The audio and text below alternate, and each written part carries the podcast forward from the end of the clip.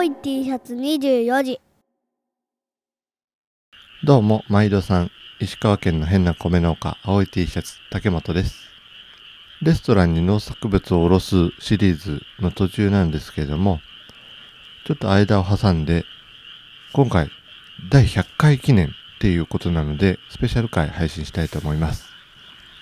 せっかくのスペシャル回っていうことなので、ゲストはなんかすごい人を呼ぼうっていうことで、今回はスペシャルゲストにどんぐり FM のなるみさんお呼びいたしました。それでは本編どうぞ。はい、よろしくお願いします。はい、よろしくお願いします。すいません、あの、光栄でございます。いえいえ。いえいえ、とんでもないです。お久しぶりですね、話すのもね。ですね、はい。はい。あの、ポッドキャストコンサルティングのあの時からってそうです感じなんでね。あれって結構前でしたっけ？もう、1、2年、1、2年前ですかね。2年前、2年前の、どうかな？秋ぐらいでしたかね。うん。はい。おかげさまで番組も続いて、はい、100回ですか。はい、100回記念すごいですね、100回。はい。で、ゲストを、ゲストを誰がいいかなっていうことを考えて、はい。で、普段は結構農業界隈の人が多いんですけども、うん。ふと、あなるみさん、これワンチャン声かけてみようっていう話になって、はい、はい。で、声をかけたという次第でございます。ありがとうございます。うん。でやっぱり、あのーなるみさんにこうアドバイスいただいたおかげで、ポッドキャストが続いてるっていうところが多分にあるんで、はい。やっぱりスペシャルゲストといえば、なるみさんだろうと。いえいえ、ありがとうございます。いただきまして。えっと、じゃあ最初に自己紹介、さらっとお願いしてもいいですか？えー、 narumi と申します。はいえっ、とですね、ドングリFM というポッドキャストやってまして、うんで、普段はノートという会社で仕事をしております。うん。青い T シャツさんとは、竹本さんとは、そのポッドキャストつながりですね。はい。僕が、ポッドキャストの始め方、どうやればいいのかみたいなうんうん。記事をノートにアップして、さらに、あれって結構昔はあんまりノウハウがそんなネットに転がってなかったんですようね。ん。結構ややこしいとか、うん。あと始めた後どうやって続ければいいかとかね、うん。コツがつかみづらい部分はあったと思うので、うん。そういったことをよかったら教えますよみたいなうん。募集したところ第1号で来たのが竹本さんだったので、そ のはい。時にお話ししてって感じですよね。ははい。そんな感じで僕は割と長く、長くて6 7年ぐらい、キん。ャスト配信を楽しんでいるうん。ものです。はい。よろしくお願いします。はい。よろしくお願いします。そう、ポッドキャストコンサルティングをやるっていうのを、 narumiさんのノート記事で拝見して、はい。で、手挙げたら、こう、1時間5000円でアドバイスするよっていうような感じで、ねはい。えーちょっと高めなレンタルおじさんみたいな感じでは、っていう感じで最初は思ってたんですけども、はい。もう narumiさんがこう予習をだいぶしてくださってて、うんで僕のそれまで10回ぐらい配信しとったんかな？そうですね。確はいか当時はそんなもんでしたね。うんそれをほぼ全部聞いた感じで、はいはい。聞いていきましたよ。うん、っうん。ていうところでもう僕の僕の感情のボルテージはもうマックスになったっていう それなりにね、やっぱ準備しますからね、こっちもね。うんうん。そうしないと何も言えないですもんね。はいはいだかはらあれ結構安いんですよね、5000円っていうのはね。めちゃくちゃ安いと思いますね僕の準備時間多分3、4時間別で取ってる感じなのでね。いはいはいはいはい、うん。なので、あんまりそんなたくさんお受けできないんですけどね。そうっすよね。うん。やっぱり配信し始めたら、こう、リスナーがつくまでって、それなりの期間があるような感じはしてて、はい。で、その時のモチベーションが、うん、うんその時、モチベーションをどう維持するかが、ポッドキャストが続くかの、なんか、大きな分岐点みたいな印象はあるんですよね。それはその通りでしょうね。うん。1、2年ぐらい無風じゃないですかね、普通。うん。特にネットで活動してなかった人が、うん。ポッドキャスト始めたところで、うん。そんな聞いてもらってる感ってなかなか得られないと思うんですよね。はいはいはい。まあ、この特性上、うん音声の特性上。なので、その最初の1年、2年っていうのをね、なんだろう、自分なりに楽しむっていうのは本当難しいことですよね。結構難しいですよね。難しいと思いますよ。うーん。実際、あの、僕も、どうかな？十何年前、ブログなんかをやってたはい。時代があって、ブログだったら読者さんは、要は15秒ぐらいでさっさっさっと読んで、こいつはこんなやつだなみたいな、うんうん。そういうのを判断するんですけど、音声配信だとそういうわけにいかないですからね。うん。まあ、それはやっぱ聞く側もハードル高いですよね。うーん。竹本さんという方のポッドキャストを聞くべきかどうするかみたいな時の判断材料っていうのがね、は本当に青い T シャツ24時って文言からしか得られない。そして何を言ってるかわからないしってなるから、タイトルい。ですね。そうですね。本当にハードル高いと思うんですよね。はい。これがね、やっぱテキストの記事だったらまだマシだと思うんですよ。うー。うんさっとね、中確認して戻ってこれるし。はい。だから例えば SNS とかに、ポッドキャスト更新しましたよって、うまあん。ツイートするなり流すなりしたところで、はい。クリックするハードルもまた違いますからね。うーん、そうですよリンク先がね。ね、ノートという記事と、例えば、Spotify のリンク貼られてて、う Apple ん Podcast のリンク貼られてて、うんじゃあそっちよりクリックして、イヤホンして聞くかっていうとね、うん。それはそれは結構、ハードルというか、高いのでね、うーん。やっぱりね、ポッドキャストってそれが、なんだろう。まあ、だから、その、聞いてもらうまでにうん。時間かかるし大変だけど、聞いてくれる人はやっぱありがたいですよね。ありがたいですね。うん。ややっぱそういう背景を知ってる上で、こう、リスナー層がちょっとずつ増えてるっていうような。実感がある。ると、うん。めちゃくちゃいいですよね。うん。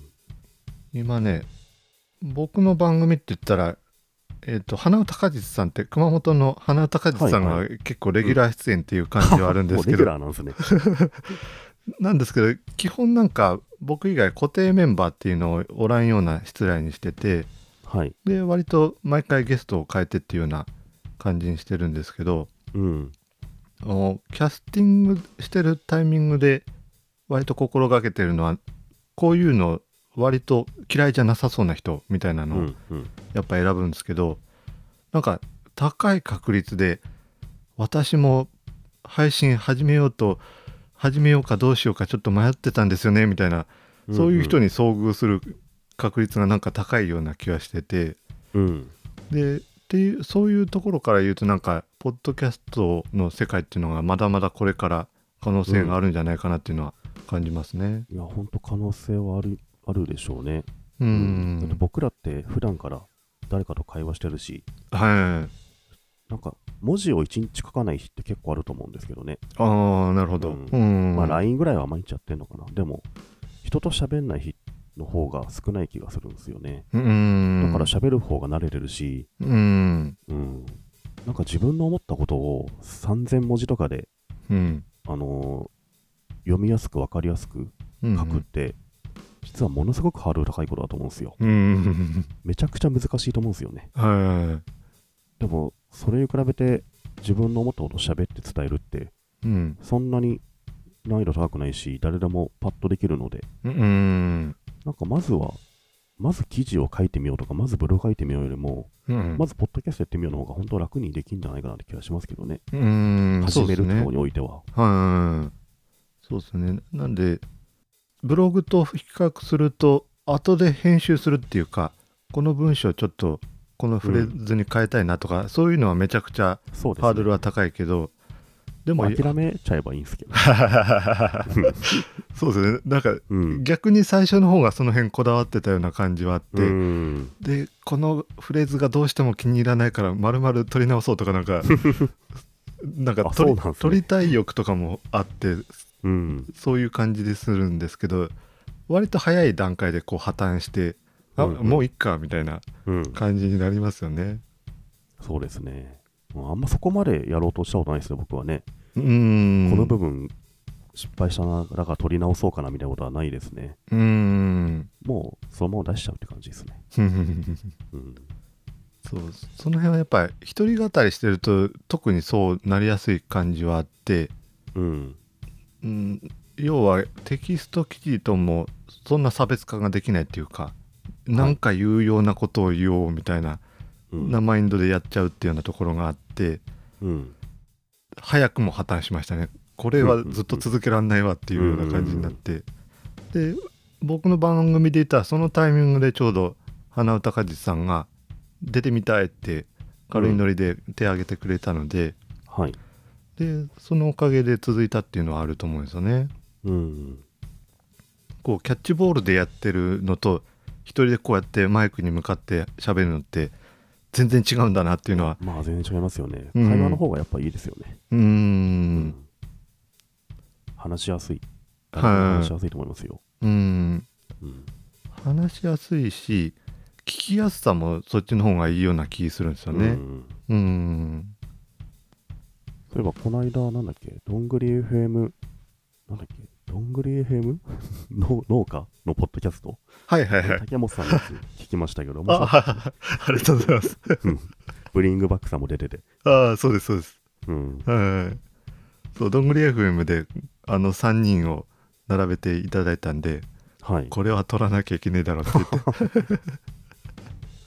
花歌さんとかもフットワーク軽いですね、ほんとね。あの人めっちゃすごいですね。すごい。うーん。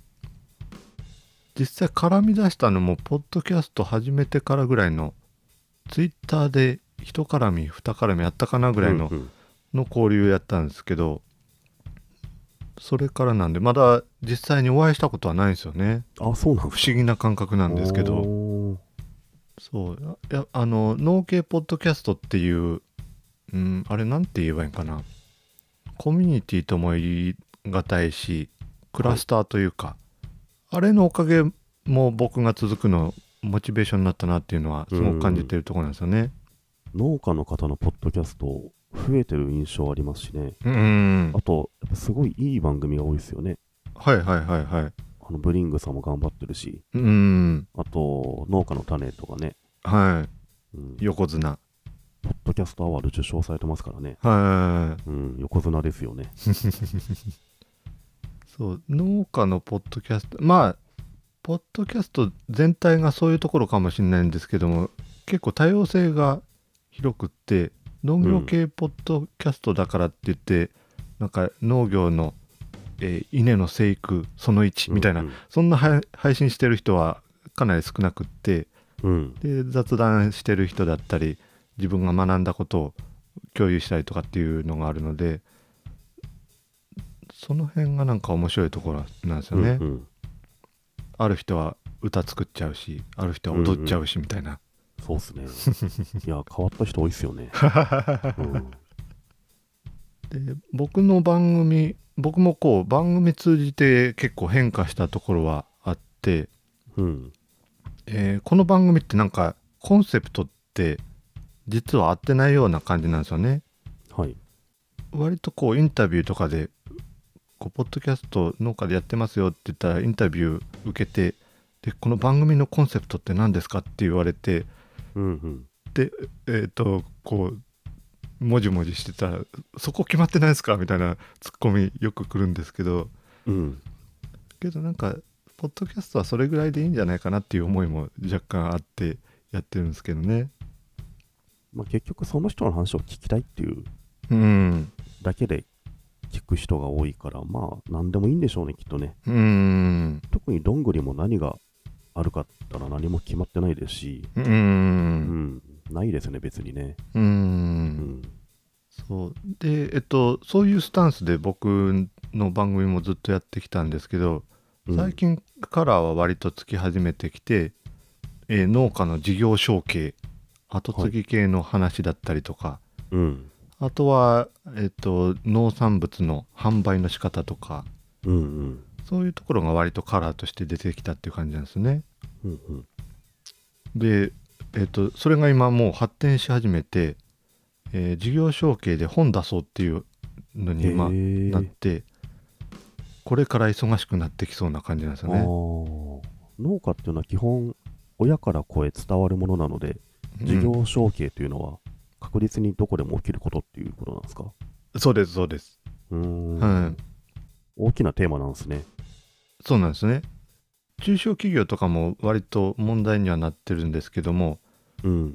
親父がなかなかバトン渡さないからあ急に親父さん体悪くなってバトンタッチしてうん、でなんか伝わるべきものが伝わってないみたいなそういうのが割と多いっていうような話があるんでで早めにバトンタッチしようねっていうざくっと言えばそれだけなんですけど、うんうん、それをなんか運動論にしようっていうのに今なってきてますね。うんそれはやっぱ家庭内のことなので、うんその仕事のノウハウについてちゃんとドキュメントが残らないってことなんですかね。そうですそうです。うん。はい、でえっとコミュニケーションもなんかコミュニケーション取る時間っていうのはめちゃくちゃあるんですけどもはい。本当のなんか革新なコミュニケーションっていうのはほとんどなくって。でえっとマインドとしては親父は息子が頼りない。うん、で息子サイドは親が意見を聞いてくれないみたいな。そういう構造がずっと続いてちゃうっていうところがあるんで。それって基本的に継ぐのは息子となるんですかね？息子のケースがやっぱり多いですね。多いですか？うんそうするとやっぱ父親と息子ってそんな喋んないですよね。喋んないですよねうん。普通に見てて思いますけど、友達とか自分の家族とか見て思うんですけど、うん母親と娘とかって結構うん喋ると思うんですよね。はいはいはいはい、はいうん。でも父親と息子ってほんと喋んないですからね。そうですねううんんああ、うんみたいな感じでそうそうそうそうそう思うんですよ。僕もそうですし。うん実家帰っても父親とそんな喋んないですもんね。うんお互い仕事が何してるとかそんな話もしないですし、はいはいはい。母親は結構ね、ああだこうだ、うん世話を焼いてくるんですよ。うんうんめちゃめちゃ LINE とか送ってきたりするわけじゃないですか。はいはいはいはい。父親とはやっぱそのコミュニケーションを取らないし、父親とはそうっすよね。そのノリで仕事を引き継ぐってパボも無理でしょうね、やっぱりね。ううんん。普通の会社とは違うことですよね。そうそうなんですよね。うん、うん。なんでこのこの夏はあの原稿書く作業が。山積みになりそうな感じがすごい本出さ出すんですね。事後の農家における事業承継みたいな本なんですか？そうですそうですまあ強調なんで僕だけで全部じゃないんですけどうん。夏発売。えっと発売自体は秋秋。秋11月を目標にうん。して、目標にするってなったら6月7月に頑張って書いてで夏前に8割方こんな感じなんでっていうよううんうなん。ところまでいいかなきゃねっていうこと言われてるので。それは誰向けの本なんですか？やっぱり農家の息子を中心にっていう感じではあるんですけど、お親父さんとかにもターゲットは息子に寄せてで、はい。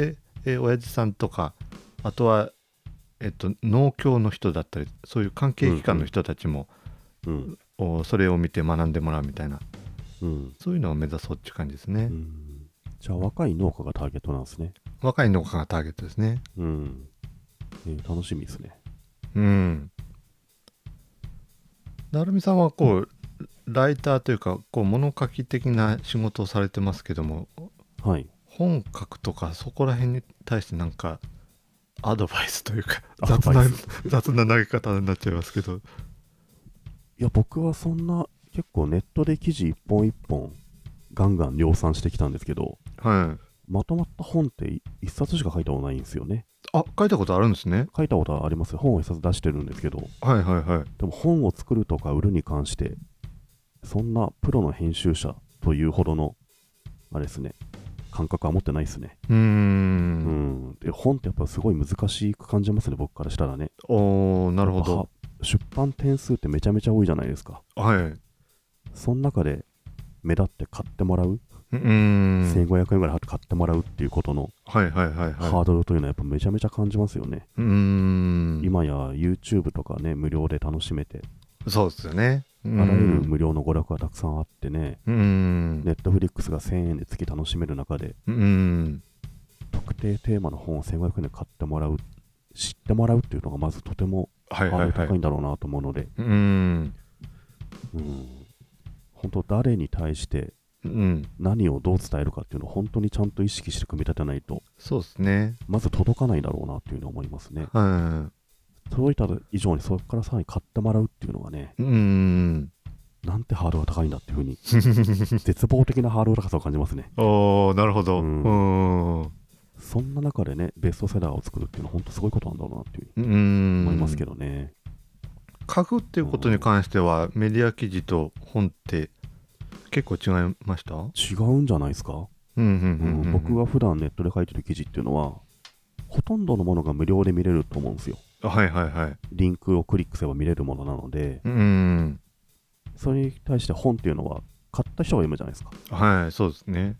つまり買った人っていうのはある程度コミットしてくれた人が読むわけですよね。うんうんで、ネットの無料の記事って、全く無関係の人に興味をし持ってもらって、クリックしてもらうところから始まるので、はいはいはいはい。その組み立て方がちょっと違う気がするんですよね。なるほど。まずクリックしてもらうためのタイトル、はい。見出し画像を作ると。うんうん。そこからなるべく離脱されないように、序盤からどんどん面白いエッセンスを盛り込んでいく。うんうんすごく過剰な演出が入るかもしれないですね、最初の序盤で。ああなるほど。うんうん。でも本ってもう買ってくれた人に対して届けれるので、はもう少しゆっくりスローペースに進めていくんじゃないかなっていう。はいはいはいはい。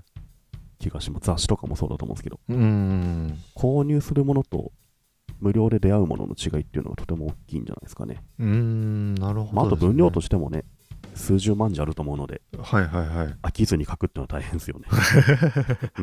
そうっすねそれってなんか、1万字の記事を10本、20本書くとはちょっと違うと思うんですよね。うんうんやっぱり数十万字まとまったものを書くっていうのは、うんうんうんうん、集中力はとか体力はいるんじゃないかなと思いますけどね。うんなるほどなるほど。そんなに僕は知見がないというか、はいはいはいはいうん、本に関してはね、うーうん。ん違うもんなんですね。うん、僕は唯一の著書っていうのがダイエット本なんですよ。あああはいはいはい。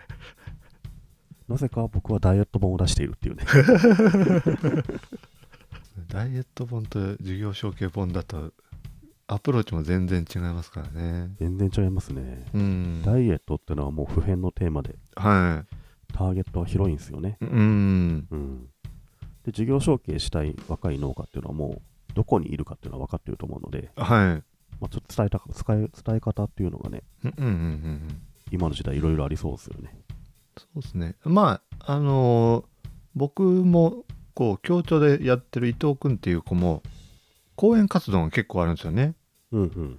でその事業承継のことで話してみたいなことはあるのでで接点の作りやすさっていうのはそこが一番だなっていうところがあるんでうん。こう空中戦じゃないドブ板営業的な、うんうんうんそういう展開はなんか見込めそうな感じはあるんですよね、うんうんやっぱポブリングバックさんからね、この間会って聞いたんですけど、はい竹本さんは農業界ではめちゃめちゃレジェンドって聞いてました。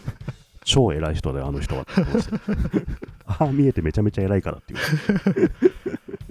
そうですねあの年この年代で言ったら割と目立つポジションうんに今いるっていう感じですね、なんか、農業の青年のく、なんかそういったグループの、実はリーダーをされているみたいなね。はいはいはいはい 4H クラブっていう団体で会長してましたすごい。うん、なんで 4H クラブ員が1万2000人とかいるっていう話なのでみんな買ってくれたら必然的にベストセラーになれるっていう。まあ絶対そうはなんないですけど。4H クラブって何なんですか？若手農家の会みたいな感じなんですか？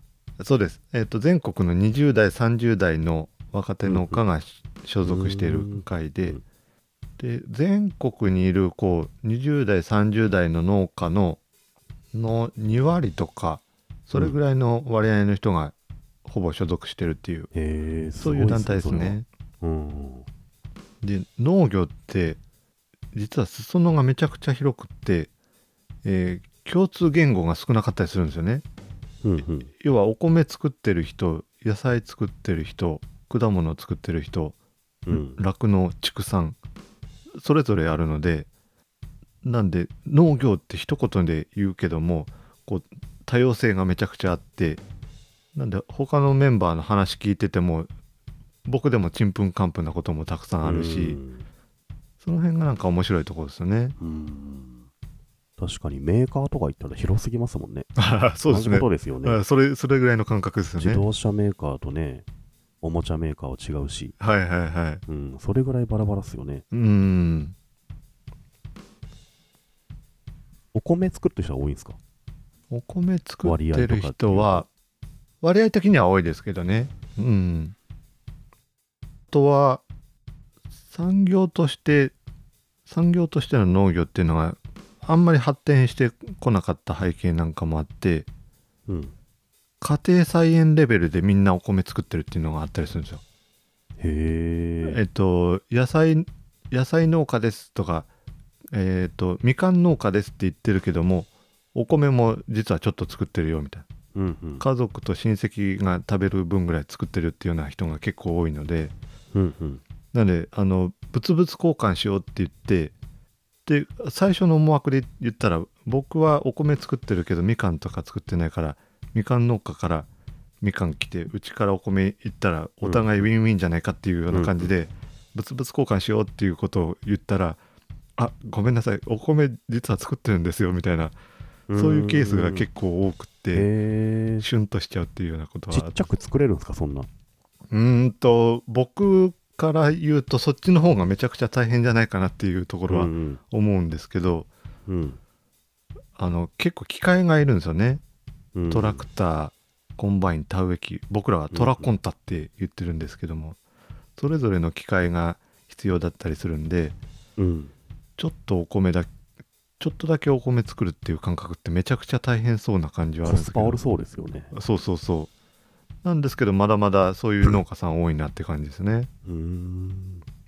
僕も両親の両親は農家だったんですよね。おじいちゃんおばあちゃんは。はいはいはいなので、やっぱり 昔はおじいちゃんおばあちゃんから農作物が送られてきてみたいな。おおはいはいはい、うんおお米は買うものじゃなく送られてくるもの的なもういただくものみたいな感じでしたね。そうですよねうん。まあでも、おじいちゃんおばあちゃんが引退して、うんその僕らの親世代は普通にサラリーマンになっちゃって、はいうん。だいわゆる事業承継をせずに、はいはいはいですけどね。うんまあ今後もその流れっていうのは続くと思うんですけどねうん。なんでえっと今日本の農家の平均耕作面積って2ヘクタールっていうのが平均面積っていうのになってるんですけどはい。お米で言ったら10ヘクタール以上ないと食べていけないっていうところがあるのでうーん。要は平均がそれぐらいってことはそれだけをなりわいとして食べていける人っていうのが少なくってうんうん。兼業農家とか趣味的なうん。老後の趣味みたいなはいはい。そういう農家さんがまだまだ多いっていうような現状を表してるってとこあるんですよね。確かにうちの親とかも最近一番ハマってんのが畑作りですもんね。は 実家の近くに畑を借りて、いはいはいはい。そこで結構な種類の野菜育ててるんですよね。うーん。割と取れてて、うんうんうん。なので実家帰るともうほとんどの野菜をこれ取ってきたやつみたいなはいはいはいはい。話をしてますね。うーん。楽しいんでしょうね、きっとね。うーん。野菜めちゃくちゃ取れますからね。作り出すと。僕の友達でも結構畑をやってるって人が増えてきましたね。コロナ以降そういった、はいはいはいはい。そういったことを好きになってる人が多いような印象がありますね。うー。うんん、土を触りたいとか。はいはいはい。うんそうですね。そういうニーズは、そういうニーズもこれからまた広まっていきそうな気がしますよね。うん。そう。なので、あのーこうニュースなんかで日本の農家さんが年々減ってピンチですみたいなことを言ってるんですけども、はいそ。れって実は農業界の問題ではなくってうん。自然淘汰というか、うん、うん。そういうことなので、えー僕らはそのニュース見て僕らの問題じゃないんだけどなみたいな、うん、うん。そういうのをそういうふうに見てるって感じですね。青い T シャツ24時の番組の中で、えーっと農家はインタビューインタビュー受けて答えることで自分の頭の中がすっきりしたりとか自分たちがやってる農業っていうものを見直すみたいな、えー農家がインタビュー受ける壁打ちするみたいな、うん、そういうニーズはこれから増えるだろうなっていう話はしとったんですよね。やっぱ自分の内面を整理するために言葉にしてみるととても大事だと思うので、はいはいはいはい。う、うん。誰から喋って整理するとか、ーん。あるいは文字に書いて取っておくとかね、そういったのはとてもいいことですよね。うん。うん、僕とか、やっぱ人に話を聞くのは慣れてるんですけど、はいはいはい。じゃあいざ1時間インタビューされたとなったら、そんなとっさに何も出てこないので、あそうなんですね。うん、やっぱり準備っているんじゃないですかね。うーん。常々自分はこういう人で、今こういうことをしていますみたいなことって、はいはいはいはい。人と喋ったり書いたりしたないと、うん。むずいっすよね。うーん。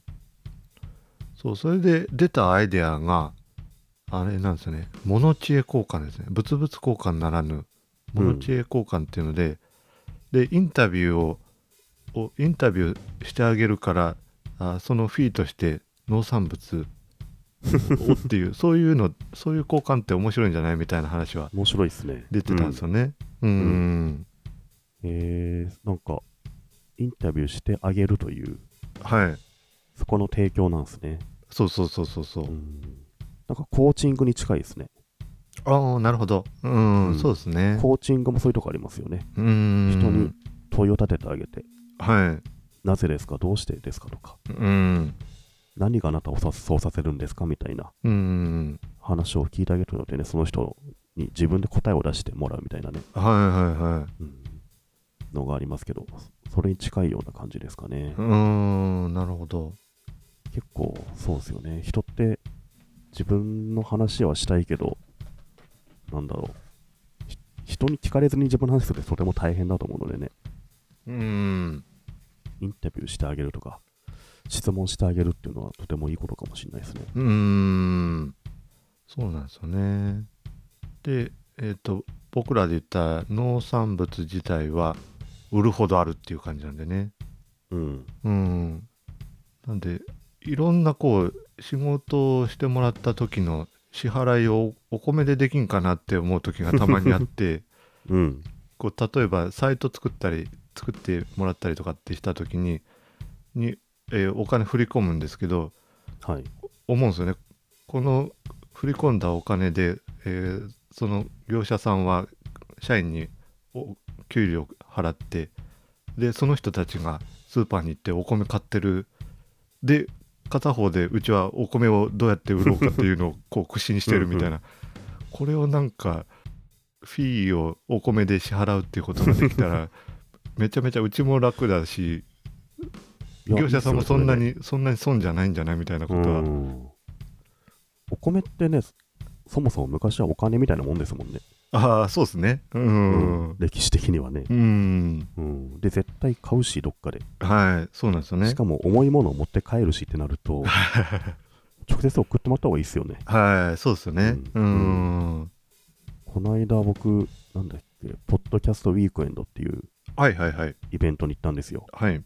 3月末ぐらいにはい。東京下北沢で開かれて、うんうん屋外で1日ポッドキャストの人たちが集まって、うん。うんで、リスナーさんの人も集まって、うん。ポッドキャスターの方々が物販してみたいなね、グッズを。はい。で、そこで農系ポッドキャストの人も来てて、はいはいはい。農家の種うん。の方とかね、あとブリングさんのイチゴも売ってたりとかして、はうん、で僕、農家の種のつるちゃんのところからいうん。結構珍しい野菜を買って、はいはいはい。すごい美味しかったんですよね。つぼみなかなんかでしたっけ？あ、つぼみな、つぼみな。ああそうですね。つぼみなっていう野菜僕初めて知って、はそこの場で初めて見て、いうん買ってみて、適当に料理したらめちゃめちゃ美味しくて、うんうんやっぱ野菜とかっていいっすよね。あの、知らない野菜ってまだたくさんあるし、はいはいはい。そうですね。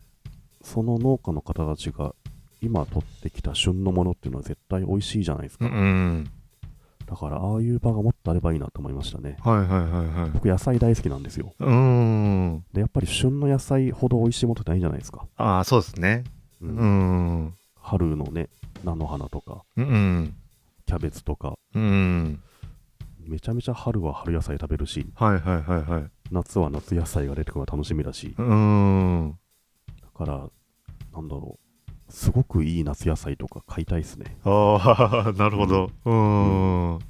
もう年のせいだと思うんですけど、僕、スーパーで今一番楽しみなのは野菜コーナーですね。え 昔は全然そんなこと思わなかったんですけどね、えはいはいはいはい。旬の野菜ほど贅沢なものはないなみたいなことを考えてしまう。うん。年齢になってしまったね そうそうなので野菜にとても興味を持ってますね。うーん。うんつぼみ菜はすごい美味しかったです。はでもあんなの都内じゃ見ないですもんね。いそうなんですね。うーん。都内だから成り立つっていうところもあるかもしれないですよね。ああいうものを僕が手に入れるにははい。っ食べチョクとかで買うのがいいんですかね。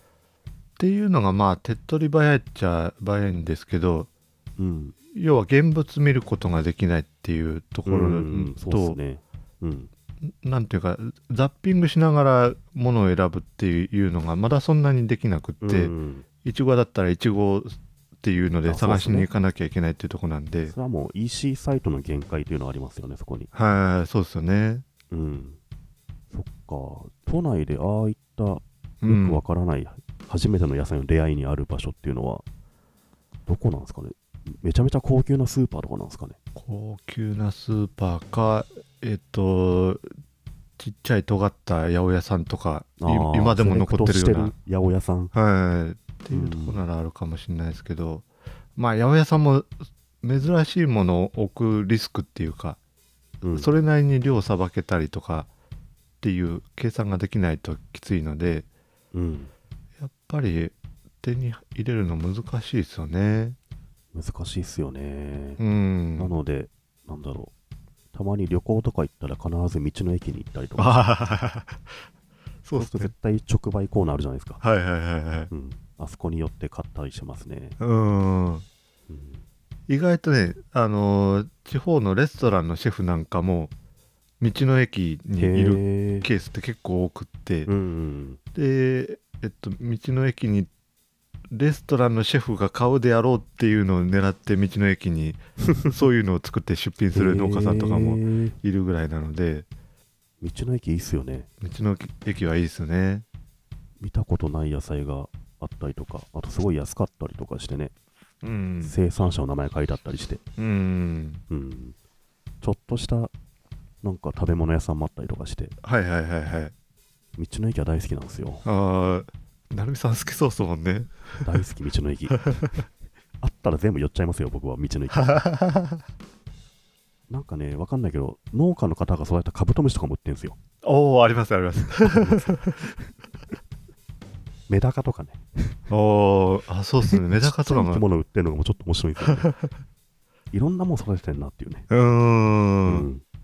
そうカブトムシとかあのうちなんかも堆肥で使ってたえっ、とキノコ屋さんの金賞くずっていうやつうんうん。を堆肥に使ってたんですけどそれによくカブトムシの幼虫がいてうんうんでえっ、とい容量のいい近所の子供とかはそれを実は知っててうん。うんで堆肥の切り返しってあのたまにこうまくってあげてかき混ぜるみたいな、はい、っていう作業があるんですけど、うん。その時になるとちょこちょこちょこっと来てうん。カブトムシの幼虫を探すっていう子供がいたりとかっていうのがあるんですけどね。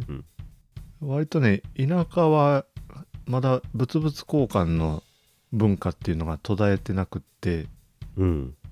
タケノコだったり夏野菜のトマトキュウリとかってもうみんな家庭菜園で作りすぎててへえで溢れてるんですよね そうなんですか？そうそう。え結局はもう自分家で作るだけって作ろうと思ったらあの管理が大変なんでうん。それなりに一畝分とかまとめて作るわけですよね、うん。でそしたら案の定作りすぎちゃうっていうところなんでうん。近所に配る。うん。し処分してくれみたいな感じで配る。そんなに食べきれないことできちゃうもんなんですね。できますね。うん。うんでえっ、ともらったからって言って、えーうじゃあうちはこれをあげようみたいな。そういうのでみんな家庭菜園で何作ってるか実は横目でチラチラ見ながらうん。今年あこうこうトウモロコシ多いからトウモロコシはやめとこうとかなんか そういう駆け引きがあったまあでするんですよ。家庭菜のレベルもこっちの関東とかの方とはちょっと違うんでしょうねレベルもね。ああ違うと思いますね。ううんんだいぶ大規模な家庭菜ってことですよねそうですそうですうん僕どんぐり FM 聞いててすごく響いたっっていうやつが、まあ、はいどんぐり FM らしからぬ回ではあったと思うんですけども、はい。おなりたい職業1位がライターになったよっていう回、ああ、ありましたね。はい。はい、あれけ結構面白くて聞かせてもらったんですよね。はい。ありがとうございます。うん。でえっと、僕自身は、えツイッターのアカウントなんかにも、農業をなりたい職業ナンバーワンにっていうのをうん。掲げてて、農業の世界観を変えたいなっていうところはあるんですよね。で先ほどこう農家っていうのは農家の息子が継いでなるものみたいなことを言ってたんですけども、おそれ以外のケースっていうのも今どんどん増えててうん。で新たにゼロから農業を始めるっていう新規収納っていうケースだったり、うん。あとは、えっと、うちなんかはそうなんですけど農業法人企業としてやってるところに従業員として入るみたいな、うん。だそういう選択肢っていうのが実はあるんだよみたいなのをいろいろお伝えしたいなっていうところがあって、で、えっとそれで言ったらこうライターさんの世界も面白くってライターになりたいって言うけどもライターになるよってなった瞬間にもう慣れてるんだよみたいな話そうん。あれもなんか面白いなと確かに。ライターって名乗った瞬間、はいまあライターなんですけど、うんうん。なんかね、一応文字を書く人なんでね、うんうん。誰でもなれますよね、ほんと。うん例えばノートで記事を書いて、はいそれをひ人に読んでもらったら、それはもうライターと一緒ですよね。うん。で、かつ、例えば、こっから先は有料ですっていうのを設定して、はいはいはいそれを買ってもらったりしたらね、うんそれやっぱりもうそこで収入を得てるプロのライターですよね。うんうん。っていう風に誰でも本当なれると思うんですよ。はいはいはいはい特に、今までって例えば、いろんなところから発注を受けて、うん仕事の依頼があってはい書かなきゃいけないっていうのは、一昔前まであったと思うんですけど、うんうんうん。今やね、クラウドソーシングっていうサービスあるじゃないですか。はい。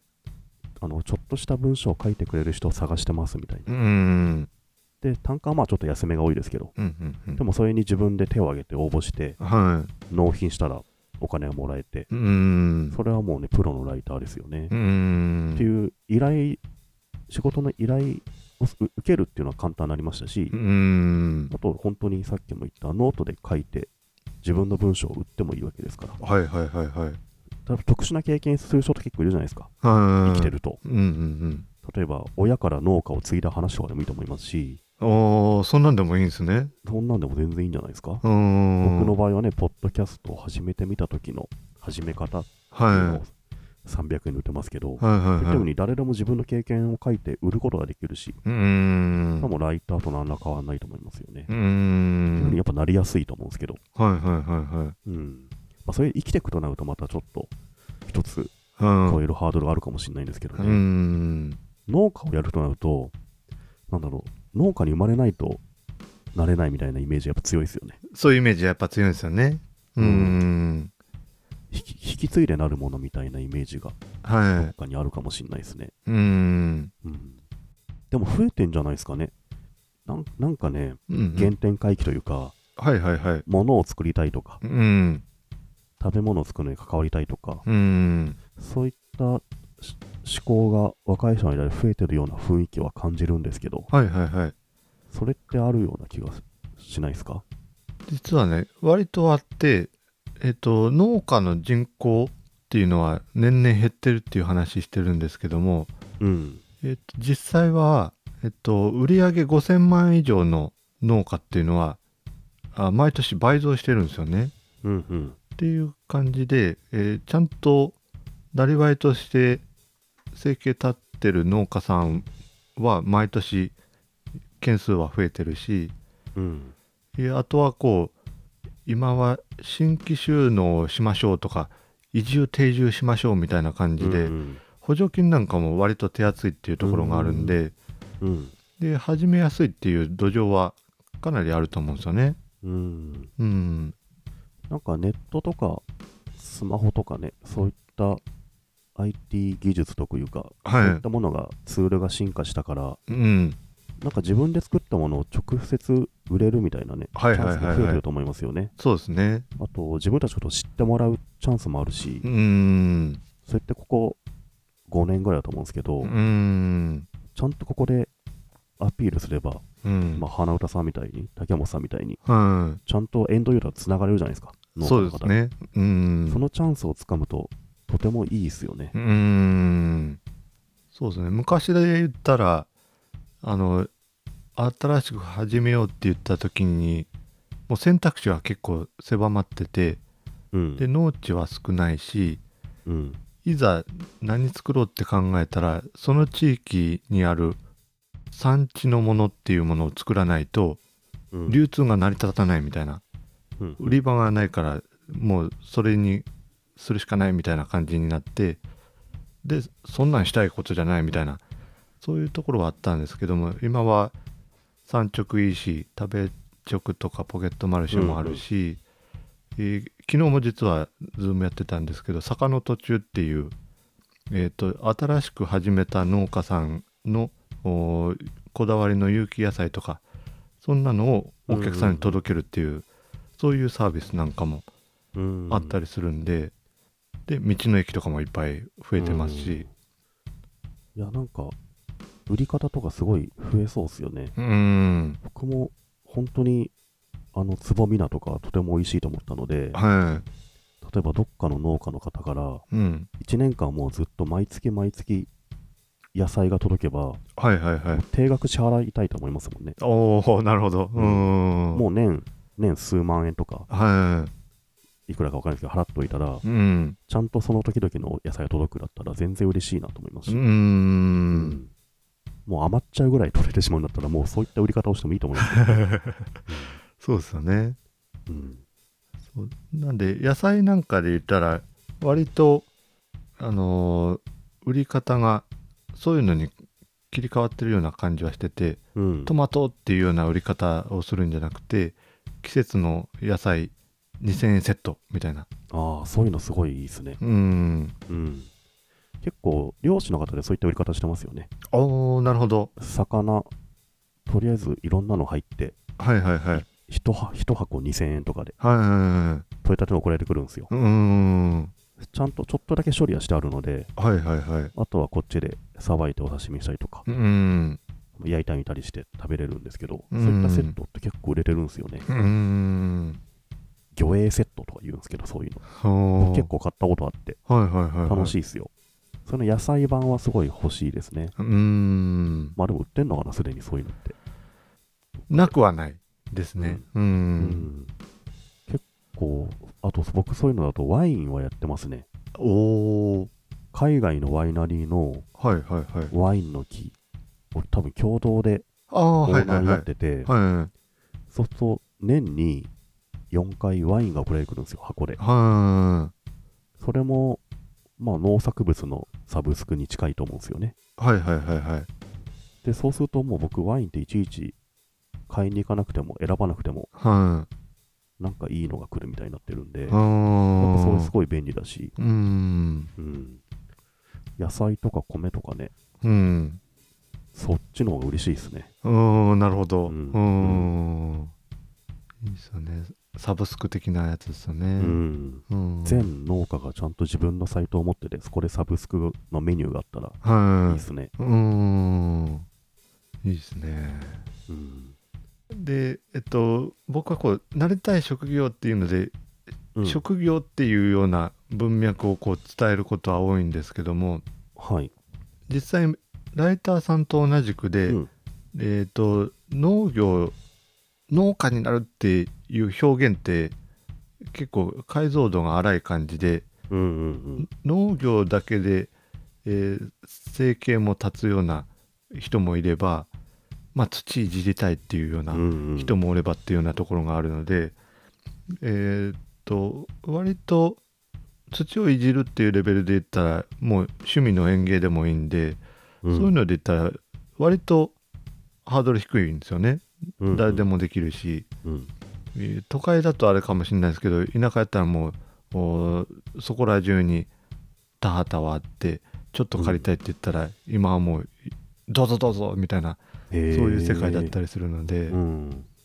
なんでそこら辺をなんか解像度を上げて、うん。えー、と今の仕事を続けながらあー土日にできる農業っていうものをやったりとか、そういうのがいいなっていうのは思ってるところではあるんですよね。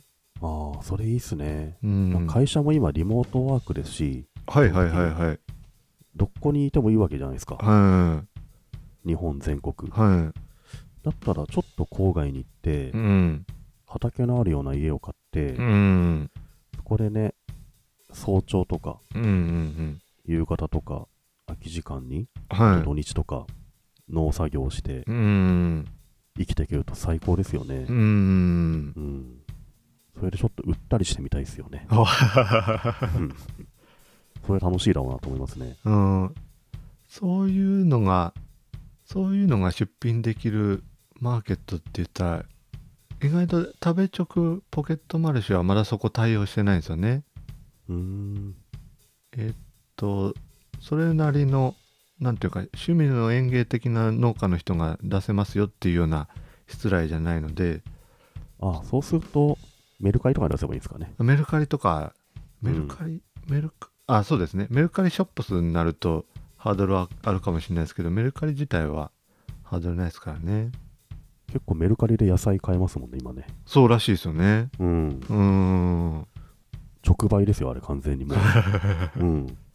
結構いいっすよ。僕結構買ったことあるんですけど。はいはいはいはい。あの、シーカー、シーカーサーを沖縄の人から買うとかね。ええめちゃくちゃ安いんですよ。はいはいはいはい。もう袋にいっぱいパンパン詰まって数百円ですからね。うーん。はい多分現地で買うのと同じような値段で、はいは直直接買えるので、い。それ買って、焼酎、ソーダ割り入れたりとかしてね、飲んだりするんですけどう。ー。うんん。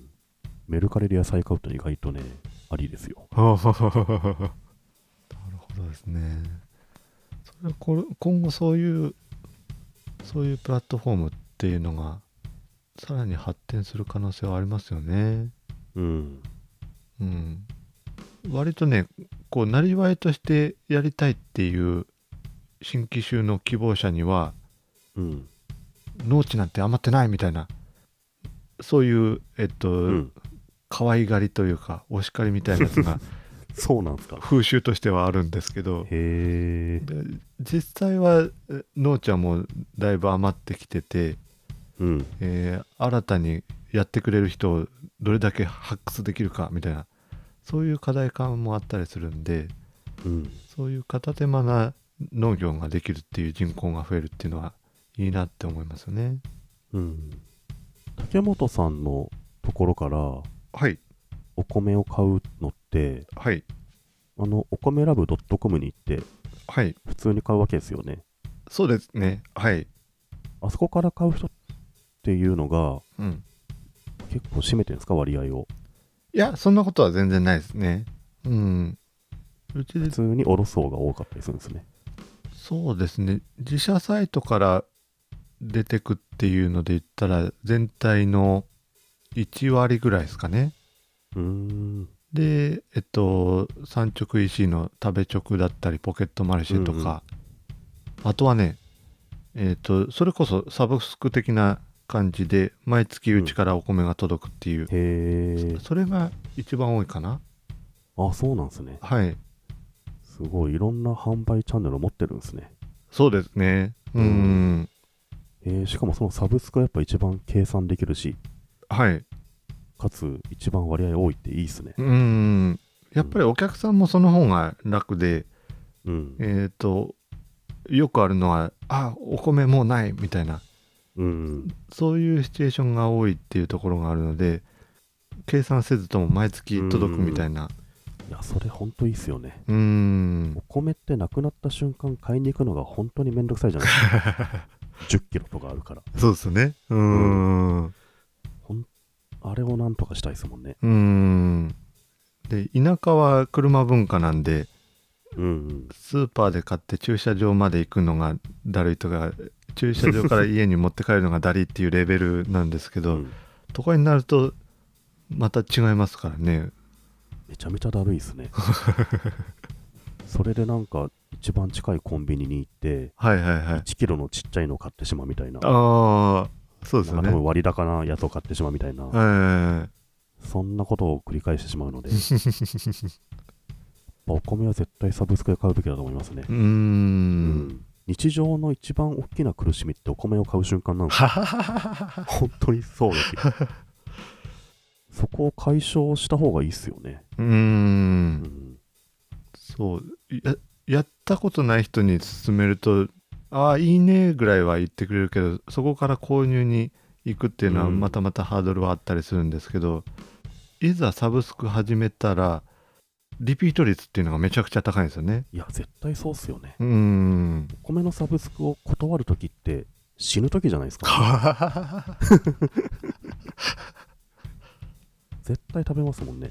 そうですねうーん確かに定期便した方がいいっすよね。僕ね、プロテインとかはいはいはいもう定期的に買ってるんですよ、アマゾンで。は定期便届くようにしてるんですよね、自動でい。う。ん月に1回。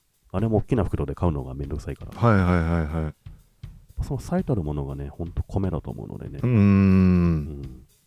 お米をなんか毎月毎月なくなってから袋を買いに行くっていうのはね、本当あはってはならないですよ。情弱の行動ですよ。自分でやってると思うんですけどね。だからやっぱね、お米はサブスクで買うっていうのをもうちょっと、いうんもっと教えた方がいいですよね。ああもうちょっと啓蒙活動しなきゃいけないですねうんもうそもそもなんかスーパーの店頭とかでお米買えなくていいと思うんですよ。はいはいはいサブスクで買うの当たり前だからみたいにね。うーうんん。そうですよねなんとなく先入観念でスーパーに買いに行かねばならぬみたいなそういう感覚があるんで、その感覚を変えなきゃですよねうん。自動で届くものでいいと思うんですよねうー。んなので皆さん、お米ラブ .com で 米をサブスク買いましょうという。代わりに宣伝してくださったうん。あ はいありがとうございますりがとうございます。またまた何かしらの節目でゲストに出ていただければ幸いでございますので、ぜひぜひ。はい。ぜひ次はあの夏目さんも夏目ぐさんもぜひうんうん。参加できればと思いますのでそうっすね。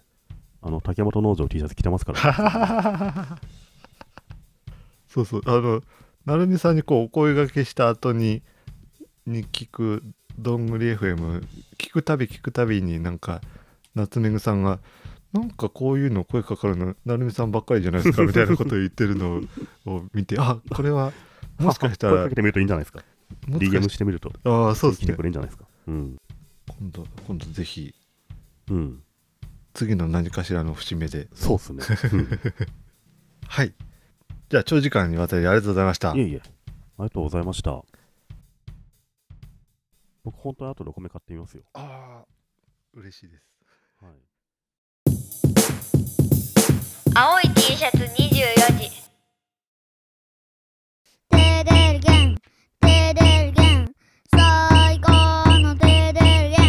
お米産地直送竹本農場。